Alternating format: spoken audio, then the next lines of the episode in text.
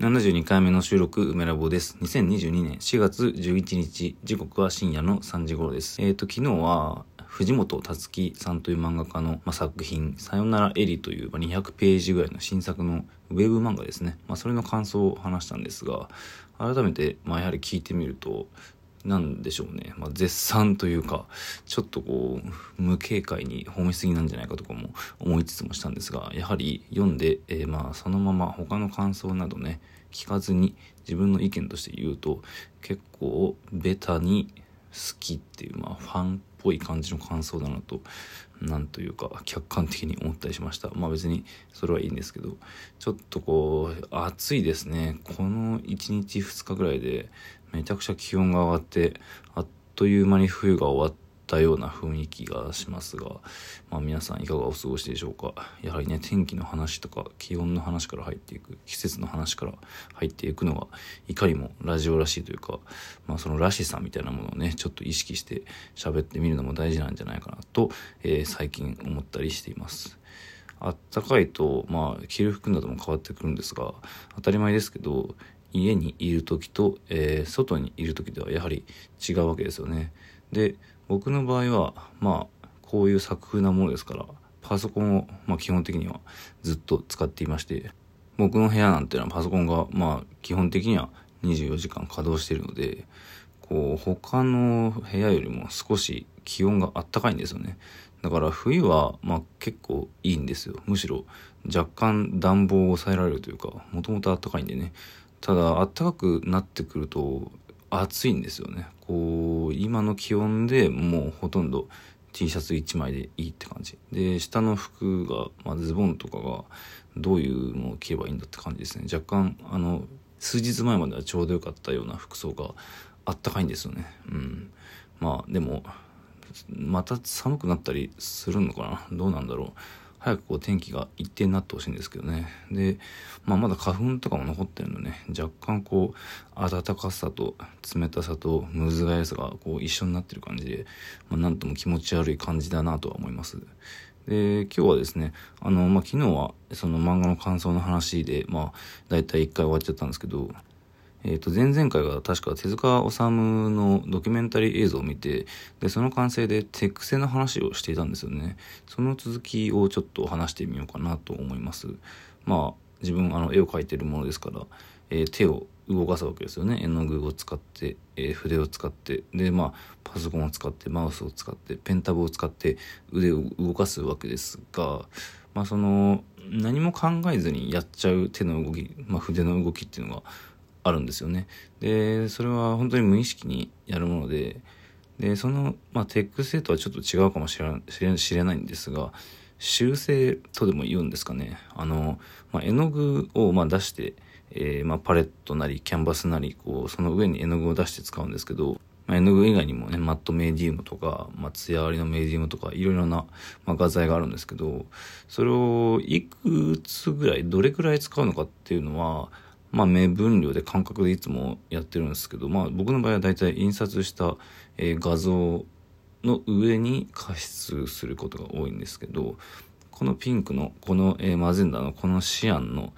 絵の具、まあ、アクリルをどれぐらい使えばいいのかなっていうのをこうちょろっと出して、で、それを、まあ、筆というよりか僕は基本的にはパレットナイフを使うことが多いんですけどね、パレットナイフでこうザザッと、まあ、メディウムと混ぜて、滑らしていくその画像の上を、まあ、の絵の具を滑らせていく。それをこうやってる時にぴったり目分量がこう合うっていう時はまあそんなになくて、まあ、基本的には多すぎる、うん、ちょっと多めに使っちゃうことが多いんですよね。で、その多めに出してしまってるのが余った絵の具というのをどういうにするか。ラップですね、ラップ。ラップして保存しておくってとかもあるんですけど、あんまりそういうことはしないで、とにかく必ず出した絵の具を使い切るということを基本的には徹底してるんですよね。で、それは、まあもったいないからとかもあるんですけど、まあその中途半端に余ったやつとか捨てていいんですけど、なんでしょうね。非常にもったいなさを感じるんですよね。その自分が絵動かした痕跡のまあ一応一つである絵の具のまあほんの少しそれをどうにか別の形でどこかにこう残しておきたいという、まあ、欲望とまではいかないんですけど、癖ですね。うん、癖がありまして。ただまあ、この作品の上にはもうこの色は全く必要ないなっていうのがやはりありまして。で、まあ、特に青系の、こう、薄くない濃い、まあ、藍色に近いような鮮やかなアクアマリン的な、そういった色を結構まあ、たくさん出して使いがちで、それとかはよく余るんですけど、まあ、そういったある種メジャーな絵の具っていうのを、まあ、余りがちなそれを別の紙とか、まあ、あと、まあ、むしろその余った絵の具用のパネルとか、キャンバスを用意しておいて、そこにこう、まあ、これ見わしにこすりつけていったりするんですよね。まあ、もしくは、あのパレット自体にどんどんもう意図的に残ったものを分厚く蓄積、蓄積させていく。で、それで、まあ、蓄積が蓄積を重ねて、もう、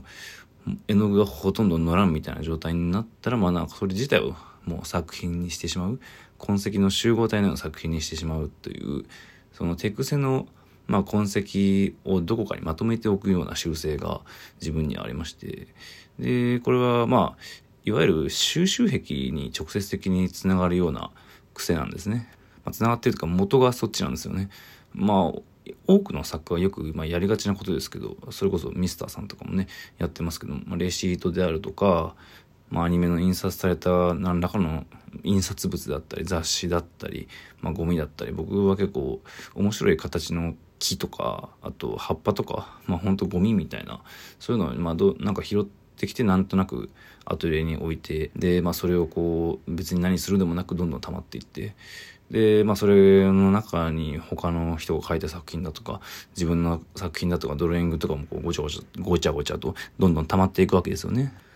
で、まあ、それがさ数年ぐらいならね、まあ、全然大した量ではないんですけど、やはり10年以上やっていくと結構な量になってはくるんですよね。これが20年、30年、40年となったら一体、まあ、どうなってしまうのか。まあ、それは非常に明確で、まあ、おそらくゴミ屋敷と呼ばれるような、あの、ごちゃごちゃとした、まあ、本人も、もう本当に全てを把握できない。そして、本人以外ならもう何もよくわからない。そういった、まあ、カオスができてしまうわけですね。で、まあ、これを何らかの形で自分の作品にこう、展示の中で扱いたいというか、まあ、そういう気持ちももちろん、まあ、ありまして、でそれをどのように見せるかですよね。まあ、その、まあ、絵の具にしろ、画像にしろ、まあ、そういうゴミみたいなものにしろ、どんどん集めて、そしてそれをこう構成して、まあ、何らかの形で発表していくという、まあ、そういうことを、まあ、繰り返しているような作家であると、まあ、自分は考えていて、で、それが、まあ、多くの場合は、やはりデジタルな、そのキャラクター的なもの、そのデータなんですよね。データで、まあ、その収集と、まあ、再構築と、その、まあ、出力というのを繰り返していくと、まあ、やはりハードディスクの中にそれらはあるので、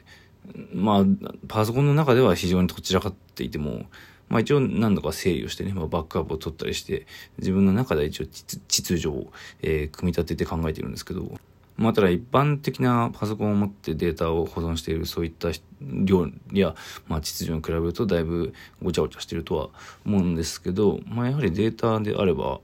まあ、旗から見てちょっと困っちゃうぐらいのものにはならない。なぜならパソコンの中に、えーまあ、データ、えー、基盤の、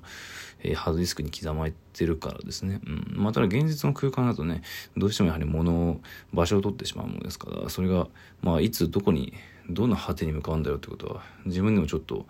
どうしたものかなと考えていて、まあ、とにかくその壁が自分の絵の具を使って描くその行為の中の、まあなんか必ず全てを使い切るという癖に通じているのではないかなと、まあちょっと今、えー、話しながら、えー、そうなのかなと考えました。まあ、ある種動物的な何かをね集めてどんどん巣に溜めていってしまうみたいなそれを、まあ、どのように見せるかっていうのはぼんやりとプランだけはあってそのまあ物理的にある一定の量はあるけど、まあ、とはいえ一人の人間が集めてるものなのでまあ、そそこまで多くはないのかなという、えー、考えもあるかなと思っていてだからそれは全部一望できる大きさ広さってのはどれぐらいなんだろうってことに、まあ、ちょっと興味はあるわけですよね。まあ、ちょっと別の話ですけどある確かアーティストが、まあ、いろんな国のいろんな家庭の、その家の中にあるものを全部家の前の庭先に広げて、で、まあ写真を撮るみたいな作品を発表しているんですが、まあ名前とかちょっと忘れちゃいましたけど、まあそれは非常に明確なあのコンセプトのアートだと思うんですけど、まあそのあいろんな国のバリエーション生活やこう様式がね、こう、まあ結果的に綺麗に抽出されるというか、で、まあ僕自身が、まあそれを個人でややった場合は、まあやはり日本的なね、オタクのアーティストのある種のこう、要素が如実に、うん、抽出されるんだと思うんですけど、まあ普段自分がデジタルとかコラージュとかそういう、まあ、作品の上でやってるような見せ方をしたいんですよね、そのリアルで。だからその、いろんなキャラクター的なものだとか、ゴミのような、まあ、木の木だとか、まあ、なんか面白い形をした何らかのオブジェとか、そういうものをこう、まあ、平面、平面なのかなうん、なんかイメージとしてはね、なんかちょっと高いところから見下ろすような。例えば、まあ、体育館ほどの広さはないけど、例えば体育館に足場があって、上がっていくと、まあ、なんかそのこの上から一望できる風景として自分の、まあ、何か構成した要素というか自分が今まで、うん、集めてきた拾ってきたものや素材が、まあ、画像のように一望できるというか、まあ、本当にちょっと抽象的でまだ全然細かいところは全然決まっていないようなそういうアイデアなんですけどまあそれを、うん、ぼんやりと考えてはいるんですよね。まあ、コラージュとかその、まあ、僕が普段よくやってるような、まあ、作品とはちょっと違うけどでもまあ憶測ではつながってるというか、まあ、そのいわゆる収集癖という多くのアーティストが持っているような、まあ、癖ですけどなんかそれと自分の作品の展示でどこかできたらいいなとは考えています。